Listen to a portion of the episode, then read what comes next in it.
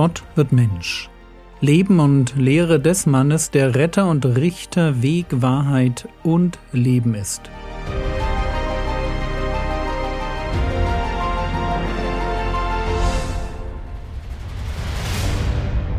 Episode 178 Arm und ausgegrenzt um Jesu willen Teil 2 in der letzten Episode haben wir uns der Frage genähert, wie es sein kann, dass Jesus seinen Jüngern empfiehlt, Verfolgung als einen Grund zur Freude anzusehen.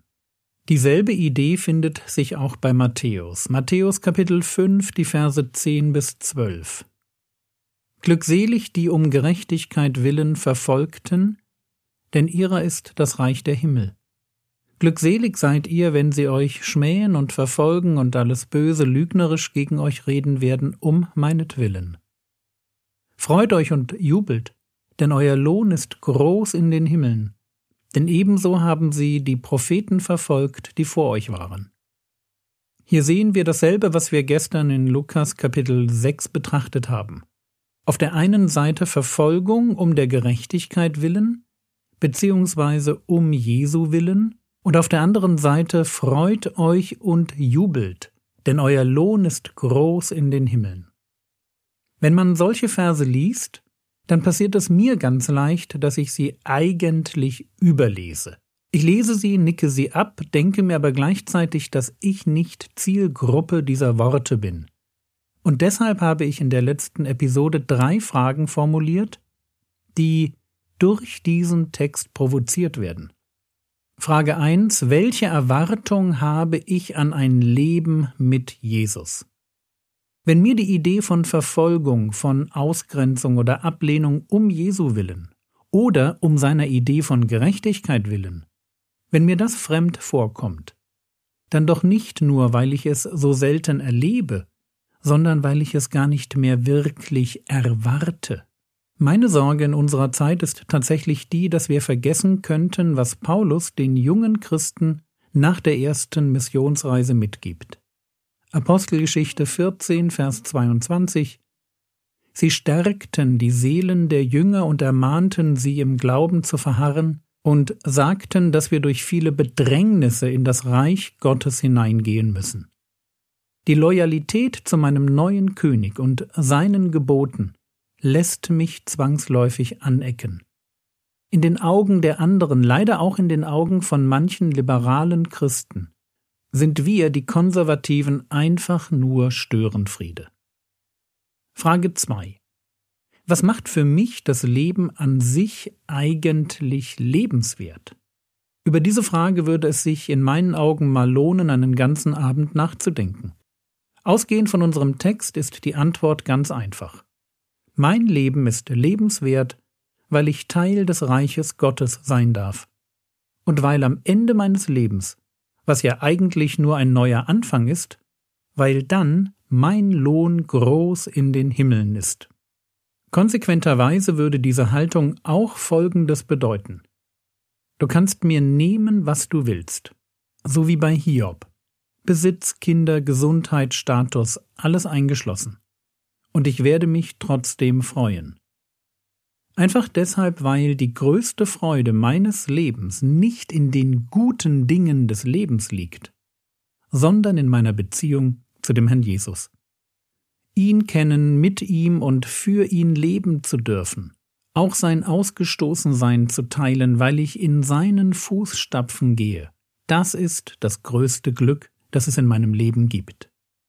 Und dieses Glück zu besitzen schenkt mir Freude, lässt mich jubeln.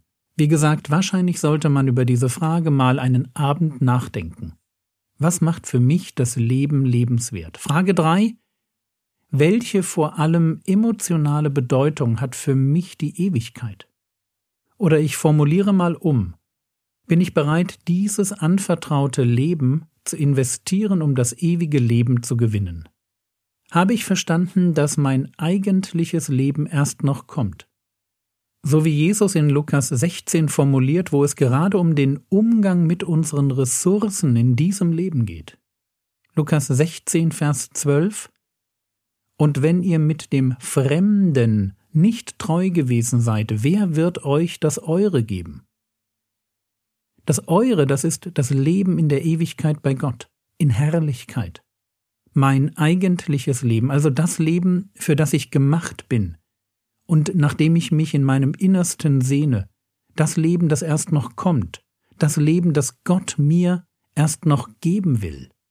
Versteht ihr, in diesem Leben gibt es nur eine einzige Aufgabe zu meistern. Gott finden und ihm treu dienen. Das war, wenn man so will, das Motto der Propheten. In diesem Leben geht es darum, die Tür zur Ewigkeit aufzustoßen. Und wenn ich das geschafft habe, wenn ich Gott gesucht und gefunden und mich an ihn gehangen habe, wenn ich weiß, wo es nach dem Tod hingeht, dann akzeptiere ich gern, dass der Weg ins ewige Leben von Lüge, Hass, Verfolgung oder Ausgrenzung geprägt ist. Die Propheten und allen voran der Messias sind genau diesen Weg gegangen. Warum sollte ich ihn nicht auch gehen?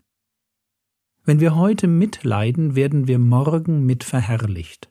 So formuliert der Apostel Paulus.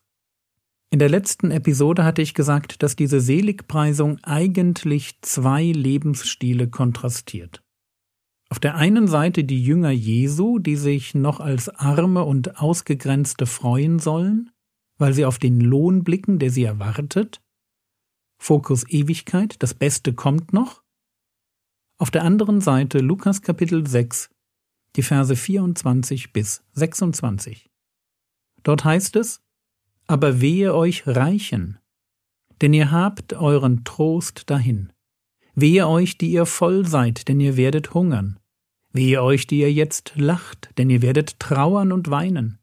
Wehe, wenn alle Menschen gut von euch reden, denn ebenso taten ihre Väter den falschen Propheten. Es ist keine Sünde, wohlhabend zu sein. Aber die Reichen, um die es hier geht, Deren Leben dreht sich um ihren Besitz, um ihren Bauch, um ihren Spaß und um ihre Reputation. Und für ein Leben, das sich um diese Ziele dreht, hat der Herr Jesus nur ein Wehe übrig. Wehe euch Reichen, wehe euch, die ihr voll seid, wehe euch, die ihr lacht, wehe, wenn alle Menschen gut von euch reden. Hier werden Menschen beschrieben, die zutiefst im Hier und Jetzt leben. Ihr Trost ist nicht Gott, der ihnen die Tränen abwischt, sondern ihr Reichtum. Und während sie jetzt voll sind und lachen und sich feiern lassen, wird ihre Zukunft unter dem messianischen Wehe, also unter einem göttlichen Fluch stehen. Sie werden das Schicksal der falschen Propheten teilen. Am Ende bleibt ihnen nur Hunger, Traurigkeit und Elend. Für sie gibt es keine Zukunft, jedenfalls keine, die erstrebenswert wäre. In diesem Leben haben sie vermeintlich alles, aber weil sie nicht die Ewigkeit im Blick haben, verlieren sie am Ende alles Glück. Wehe euch Reichen. Ich finde es wichtig, dass wir dieses Wort immer wieder hören. Wir, die wir, ohne dass wir es eigentlich wollten, in den Reichtum hineingeboren wurden. Wir, die wir uns täglich entscheiden müssen, ob wir unser Glück von dem abhängig machen, was wir haben, wie es uns geht und was andere über uns sagen, oder ob wir als Jünger Jesu eine Gegenkultur leben.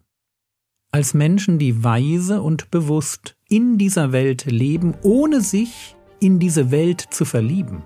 Das ist nicht einfach, das merke ich jeden Tag, aber es ist der einzige Weg zu wahrem Glück.